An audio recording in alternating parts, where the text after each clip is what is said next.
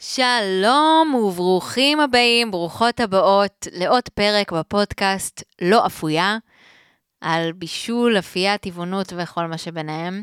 אני סיוון טרם מקוקי כיף, ואני כאן באדיבות האולפן של בית אריאלה, שמאפשר לי להקליט כאן פודקאסט. אז תודה. ותודה שהגעתם לפרק החדש. אה, בפרק הזה אני רוצה לדבר על קמחים. ולמה?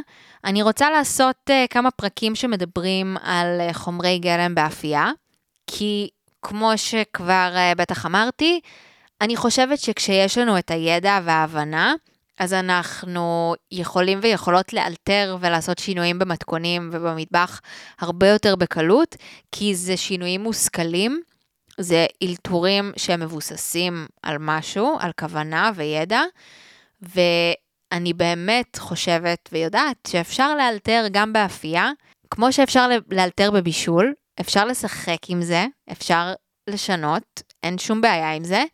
המיתוס, הדבר הזה שנהיה על זה, זה יותר מחוסר ידע ונגישות מאשר כל דבר אחר. כן, אני אסייג ואגיד בכוכבית שיש דברים ספציפיים בקונדיטוריה, שהם כן צריכים להיות מאוד מדויקים בשביל להצליח, וכן, יש שם דברים שכמעט בלתי אפשרי לשנות, אבל מדובר בז'אנרים ספציפיים, במתכונים מאוד ספציפיים, ורוב הדברים שתרצו לעשות באפייה הביתית הרגילה, הפשוטה, הנגישה של היום-יום, אפשר לאלתר בזה ולשנות בזה בכיף, בדיוק כמו בבישול, רק צריך את הידע וההבנה. וכמובן שגם הניסיון אה, מאוד עוזר.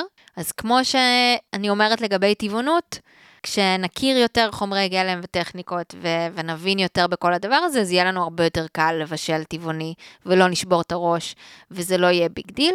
אותו דבר לגבי אפייה. אז uh, אם נכיר כל חומר גלם, יהיה לנו הרבה יותר קל להבין מה אפשר לשנות. כי מה קורה?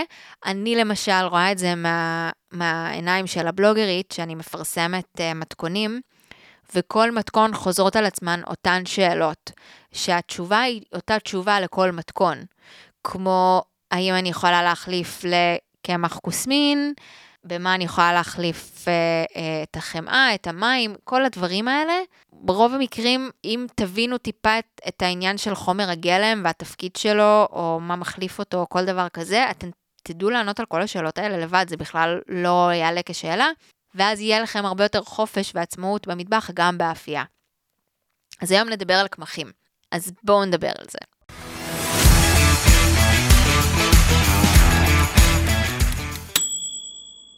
אז קודם כל, מה זה קמח?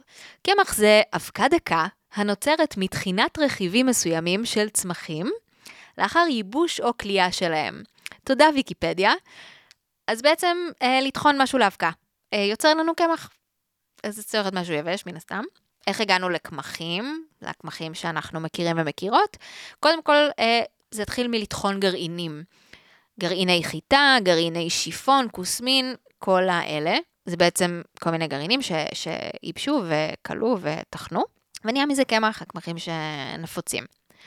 עם הזמן גם הבינו שאפשר לעשות קמחים מעוד כל מיני דברים, כי יש לנו גם קמח חומוס, קמח חדשים, אה, הטבעונים והטבעוניות שמבינינו אה, ישר חשבו על זה בטח. יש אפילו קמח בננה, קמח קוקוס, קמח תמרים, קמח שקדים. יש מכל מיני חומרי גלם, כל מיני קמחים, לא רק מגרעינים, לא רק מחיטה. אז זה העיקרון, לטחון לאבקה. אז קודם כל אנחנו נחלק את כל סוגי הקמחים לאו דווקא לפי הרכיבים, אלא לפי קמח מלא וקמח לבן. בואו נעשה את החלוקה הזאת שנייה. מה זה, מה זה אומר קמח מלא? קמח מלא זה בעצם כל קמח שלקחנו את uh, כל הרכיב כדי לטחון אותו, את הרכיב בשלמותו. יעני, אם הקליפה uh, המלאה לא התחלנו להפריד ול, וללטש ולאבד, לקחנו את כל הדבר וטחנו, סבבה? אז נגיד אה, קמח מלא חיטה קלאסי, אז לקחנו את כל הגרעין חיטה וטחנו, אז זה עם הסובין חיטה גם. וקמח לבן, בשביל התהליך של ההכנה של הקמח לבן, קודם כל הורידו את הקליפה של הגרעין. מה שזה אומר מבחינה תזונתית, זה שיש בקמח הלבן פחות רכיבים תזונתיים, כי אין גם את הקליפה. שאגב, זה מזכיר לי גם בפירות וירקות שיש לנו המון מהערכים התזונתיים בקליפות, אז uh, על אותו עיקרון. זה בגדול ההבדל, אני לא אכנס לכל העניין הבריאותי, כי אני לא עוסקת בזה. זה פשוט אומר שככל שהקמח מלא יותר, הוא מכיל יותר רכיבים, והוא גם כהה יותר בגלל זה. וכבד יותר. אז זה בגדול ההבדל בין קמח מלא ללבן, וזה לא מוגבל אה, רק לחיטה. בגדול, ברוב הקמחים הם יכילו עמילנים. קמחים מלאים בגדול יכילו יותר סיבים, בגלל כל העניין שדיברנו עליו עכשיו, וגם בדרך כלל גם יותר חלבון. וקמחים של אגוזים וזרעים, יהיה בהם יותר אה, גם שמנים צמחיים. אז זה ככה בגדול שתבינו את ההרכב של הקמחים, כי זה עוזר הרבה יותר טוב להבין אחרי זה איך זה עובד ב, גם באפייה. אז אם נסתכל על קמח חיטה נגיד, אז 80% מקמח חיטה זה המילן, ויש בו הרבה חלבון, בערך 10%, ורוב החלבון הזה זה גלוטן, אז חלבון חיטה זה, הוא נקרא גלוטן, ולשניהם יש תפקיד אה, רציני באפייה. המילן הוא סופח המון מים, והגלוטן, כשהגלוטן, ברגע שהוא בא במגע עם מים, הוא מתחיל להתפתח. אם נסתכל עליו במיקרוסקופ, נראה שהוא ממש אה, נהיה רשת של סיבים, וככל שמפתחים את הגלוטן, שזה יכול להיות על ידי לישה, אה, או על ידי תהליכים אחרים, הרשת הזאת של הגלוטן נמתחת וגדלה ונמתחת, וזה נותן לנו מרקם מסוים למאפה. אז נגיד מאפי שמרים, הרשתות גלוטן שם מפותחות בעקבות כל הלישה שהם עוברים, וזה נותן לנו מרקם כזה שהוא הרבה יותר רך וגמיש ונמתח. ובבצק פריך זה ההפך, ועל זה כבר נדבר בפרק אחר. אה, אבל זה ככה בגדול שתבינו איך זה עובד. אז בגדול, קמחים מלאים, כמו שאמרתי, הם יותר כבדים והם סופחים יותר מים, אוקיי? בגלל שהם מכילים גם את הנבט והסובין חיטה. או מה שזה לא יהיה, אוקיי? בואו נדבר על עוד סוגים של קמחים. יש לנו קודם כל בקמחי חיטה כל מיני קמחים מיוחדים. בואו נדבר עליהם שנייה. יש לנו בסופר, אפשר לראות קמח פיצה, קמח לחם, קמח עוגות, קמח פוקאצ'ה, קמח פסטה. אלה קמחים שההרכב שלהם אמור להיות קצת שונה. אז הקמחים שמיועדים לפיצות ולחמים, למשל, הם אמורים להכיל יותר גלוטן, כי כמו שאמרתי על אה, שמרים, יותר גלוטן, יותר המרקם הזה שאנחנו נחפש בבצקי שמרים, זה, זה יותר טוב לנו למאפה. אני אסייג פה, אני אתן לכם כזה עובדה. עשיתי ניסוי הקמחים באינסטגרם שלי, בעצם הכנתי פוקאצ'ות מקמח שמיועד לפוקאצ'ות ומקמח רגיל, כי מאיפה זה הגיע? כשלמדתי קונדיטוריה לפני עשר שנים, בשיעור הראשון דיברו איתנו על רכיבים והרכבים כימיים וכל הדברים האלה, נתנו לנו את כל התיאוריה, ועוד שם אסטלה באה ואמרה, תקשיבו, אין הבדל בקמח לחם הזה. הקמח החיטה הרגיל שיש לנו בסופר, יש בו בסביבות ה-10% גלוטן, 10 גרם מתוך הקילו זה, זה גלוטן. והקמח לחם יש בו אולי 11. זה לא הבדל משמעותי מספיק בשביל שתשלמו פי 2 ו- וזה באמת יעשה לכם איזשהו הבדל באפייה. אז אין לכם מה. אז עוד אז היא, היא שברה לי את המיתוס הזה, ומאז מעולם לא טרחתי ולא ניסיתי בכלל לקנות קמחים מיוחדים. ופשוט בתקופה האחרונה שמתי לב שבכל מקום אני רואה אצל כל מיני בלוגריות במתכונים של השמרים והלחמים וכל מיני דברים כאלה, אני רואה שהן רושמות ממש ברכיבים קמח לחם. ותהיתי לעצמי, מה הקטע? מה, אז עכשיו כולם רואים את זה וקונים קמח לחם ולא מבינים שהם סתם משלמים פי שתיים או שלוש ומקבלים את אותו דבר? אז אמרתי, יאללה, אני אבדוק את זה, והלכתי לסופר וקניתי מחברה גנרית של הסופר קמח לבן וקמח לחם. וכבר הראיתי ברכיבים שזה ממש ממש כמעט אותו אחוז של אה, גלוטן, הבדל ממש באמת באמת באמת לא משמעותי, רק מלהסתכל על הרכיבים. אז הגדלתי ועשיתי וגם הלכתי לחנות שמתמחה באפייה, וקניתי קמח מיוחד לפיצות אה, שיש בו 13% גלוטן, שזה כן כבר קצת יותר משמעותי, וזה גם קמח נורא מיוחד שבאמת עולה פי 3-4 מקמח רגיל. אמרתי, יאללה, נעשה עד הסוף את הניסוי, אה, ועשיתי, ולא מצאתי הבדל. ואני מדברת באמת על המתכונים הרגילים הביתיים שאנשים מן המניין עושים. אני לא מדברת על קונדיטוריות, ואני לא מדברת על קונדיטורים, ואני לא מדברת על אנשים שיודעים ממש כמו שצריך איך לעבוד עם לחם ופוקצ'ות ושמרים, ושיש להם טאבון בבית, וכל המכשור וכל הדברים. אני לא מדברת על זה. זה שימו בצד, כי זה תגובות שקיבלתי, ואני לא מדברת על זה. אני באה לתת שירות לאנשים הפשוטים שבאים ו- ועובדים עליהם בעיניים, סבבה? אני, אני מדברת על בן אדם, אפילו אני, שאני אני קונדיטורית, אני סתם עושה את המתכונים הפשוטים בבית, אני לא משתגעת, אז זה אני לא אראה הבדל, סבבה? אפילו שאני כאילו יודעת מה אני עושה ו- וזה, לא, אני לא רואה הבדל. איפה רואים הבדל? שוב, אם אני, אם אני ממש ממש עושה את כל הטכניקה הארוכה והמושקעת של להכין פוקאצ'ה כמו שצריך, ואז לאפות אותה בטאבון כמו שצריך, וטפיחות נורא ארוכות ו- ומושקעות וכל הדברים האלה. אגב, עשיתי ניסוי פעם שנייה רק עם הקמח הרגיל והקמח מיוחד, עם הטפחה של 48 שעות, עם אפייה על אבן שמות בתנור, ועדיין לא ראיתי הבדל, הבדל באמת זהיר, לא הבדל שבאמת יגרום לי ללכת ולקנות את הקמח שעולה פי 4. בחיי, וגם אני אוסיף ואומר שהקמח המיוחד הזה הוא בחנויות שמתמחות לאפייה ולא בסופר, אז רוב, הרוב המוחלט של האנשים שכן הולכים וקונים את הקמח המיוחד, הם אפילו לא קונים את הקמח המיוחד באמת, שבאמת יש בו יותר גלוטן, ובאמת עשו בו שינויים גם עם הסובין והנבט וכל הדברים האלה. ויש עניינים עם איך שטוחנים את הקמח, שזה גם משנה, אז לא, הם הולכים וקונים בסופר. הלכתם וקניתם בסופר את הקמח לחם שרשום שם, ושם באמת אין הבדל. אז גם אם רק כדי להבין מה אתם קונים, חשוב להבין את ההבדל הזה, אוקיי? אז לא, אין מה, באמת חבל על הכסף. בואו נדבר על עוד קמחים מיוחדים. קמח תופח, זה קמח רגיל שגם הכניסו בו אבקת אפייה וסודה לשתייה. אז אפשר לבד, כמו שאני תמיד עושה, מעבר לכסף, אני גם אוהבת לשלוט בכמויות, ולהחליט אם זה אבקת אפייה או סודה לשתייה או שתיהן וכמה, ושיהיה לי את האופציה גם להכין מתכון שלא דורש תפיחה. אז אני לא רואה צורך לקנות קמח תופח, זה רק מסבך אותי ועוד שילמתי לזה יותר כסף. קמח שמרים, אותו עיקרון, קמח שהוסיפו לתוכו שמרים, אני כבר פחות סומכת עליו, כי זה צריך להיות, שמרים קצת יותר מפונקים, צריך לאחסן את זה כמו שצריך, וזה צריך להיות מעורבב בפנים כמו שצריך, אני חושדת, אני לא, וזה גם סתם עולה מלא כסף, ושמרים זה גרושים, ואפשר לשלוט בזה כמו שצריך. קמחים לעוגות ועוגיות זה ההפך מקמחים ללחם, זה כאילו אמור להיות פחות גלוטן, כמו שאמרתי, בצק פריך עובד הפוך מבצק שמרים, אבל על כל זה ועוד בחפירה אחרת. אז גם האחוז גלוטן שם, ההבדל הוא כל כך זהיר, שגם אני לא רואה סיבה לשלם כל כך הרבה כסף על הדבר הזה. אז בגדול אני ממליצה שלא לקנות קמחים מיוחדים, אלא אם יש סיבה באמת מיוחדת, והבנה שממש עומדת מאחורי זה, ולא סתם כי זה כתוב במתכון. אז הנה, אני מקווה שחסכתי כמה, חסכתי לכם כמה גרושים ואולי גם עוגמת נפש. אז זה הקמחים המיוחדים. יש אה, קמח שיפון, שזה בעצם יותר סיבים ופחות גלוטן מקמח חיטה רגיל, מה שיביא לקמח שהוא, אה, סליחה, לבצק שהוא יותר דביק ופחות גמיש. מבצק מקמח חיטה, אז יהיה קצת יותר קשה לעבוד, לעבוד איתו ולאבד אותו, אה, והוא יצא לנו קצת יותר דחוס.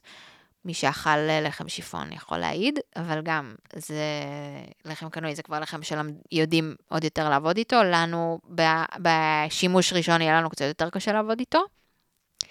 קמח כוסמין, הלהיט של השנים האחרונות. אז uh, למה הוא uh, להיט? כי הוא אמור להיות uh, יותר בריא מקמח רגיל. בואו נדבר שנייה על הגלוטן. שוב, אני לא, נכ... לא, רוצה להיכנס ממש לעניין של הבריאות, אני אגיד שיצא לגלוטן שם רע בשנים האחרונות. אני רוצה להגיד שלא בהכרח שגלוטן זה פשוט משהו לא בריא, זה פשוט שיש לזה המון רגיש... הרגישות לגלוטן היא נורא נפוצה יותר ממה שידענו בעבר.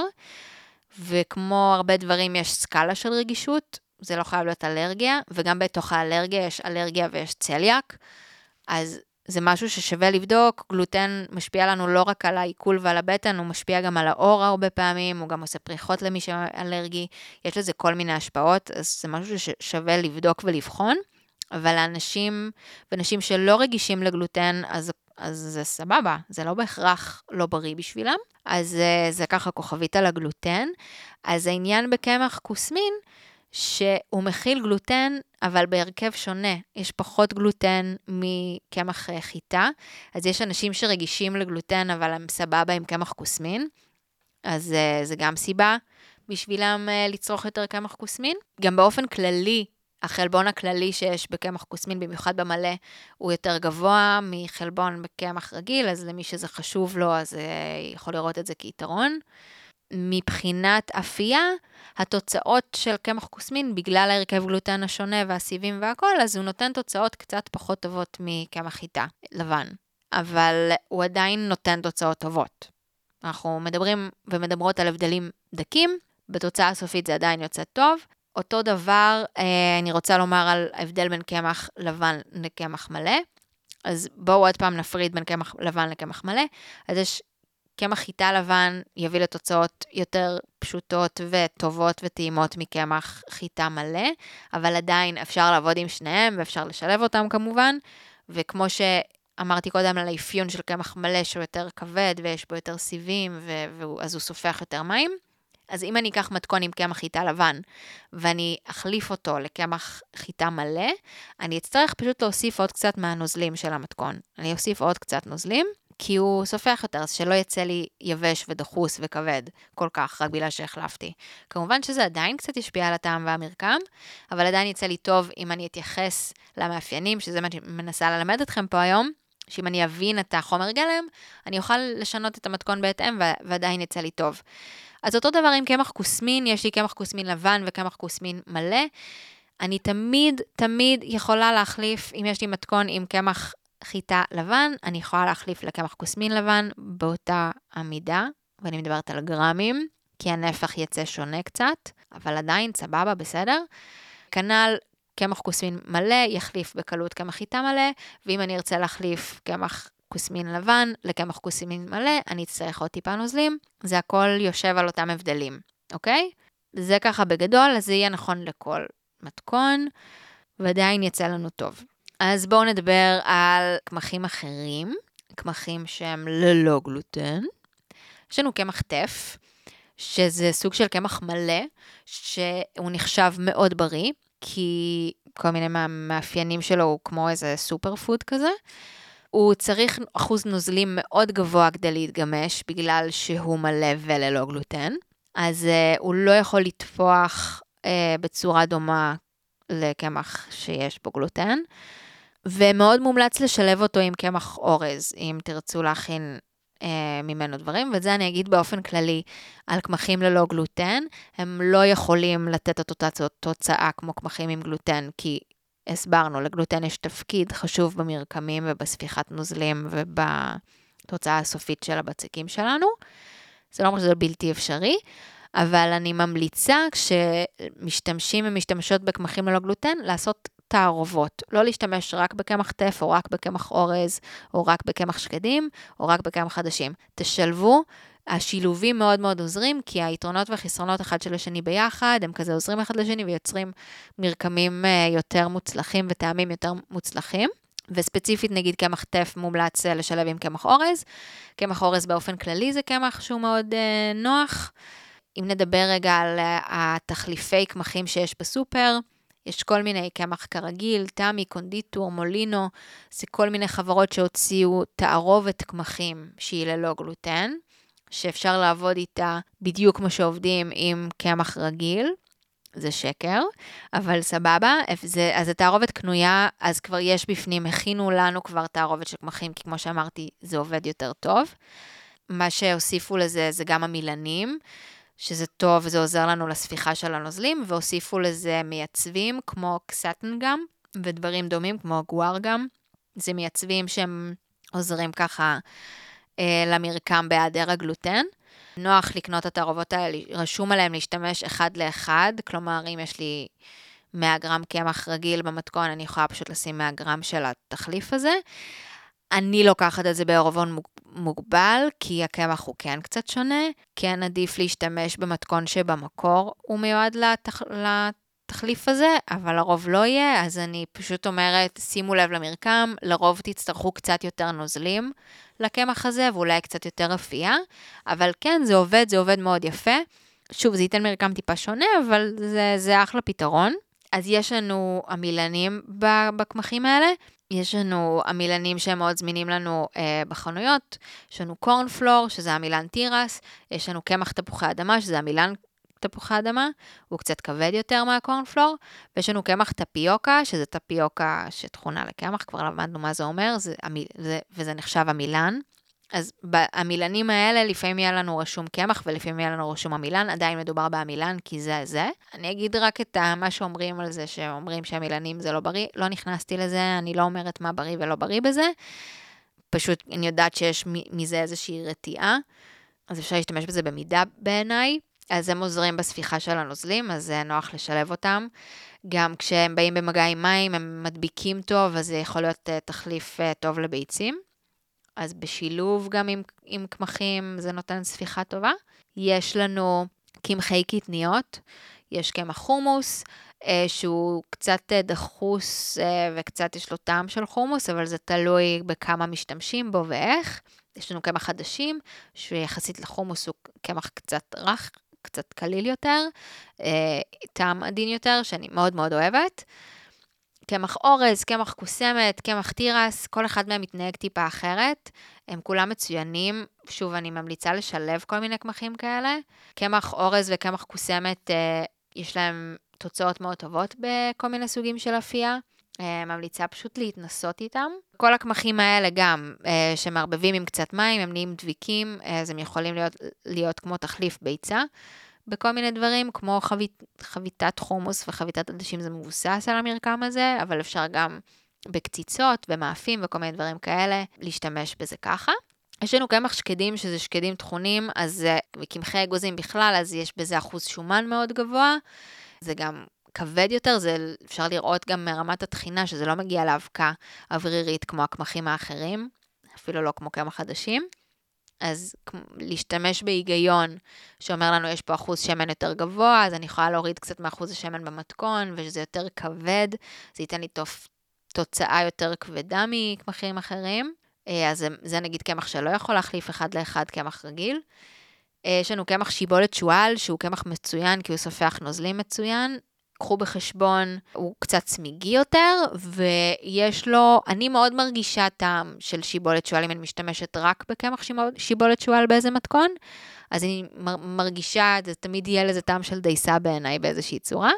שזה לאו דווקא דבר רע, אבל זה כן משהו שצריך לקחת בחשבון, שזה עוד יתרון לערבוב של קמחים, כי אני מרגישה שככה גם הטעמים מת, מתאזנים, וגם המרקמים. אה, אז ככה עברנו על. הקמחים הנפוצים, אפיינו אותם כדי שיהיה לנו הרבה יותר קל להבין איך לשחק איתם במתכונים, זאת הייתה המטרה. נדבר שנייה על אה, ניפוי, מנפים קמחים, אה, גם כי זה כשר. המטרה היא בעצם שלא ייכנסו לנו כל מיני לכלוכים ומזיקים לתוך מה שנכין. אם uh, נראה לכם שאתם uh, רואים לבד, אם יש או אין חרקים בפנים, או שלא אכפת לכם לתוספת חלבון הזאת, ויותר אכפת לכם, אה, האפקט השני של הניפוי זה שיהיה לנו קמח שהוא מאוד אוורירי ובלי גושים.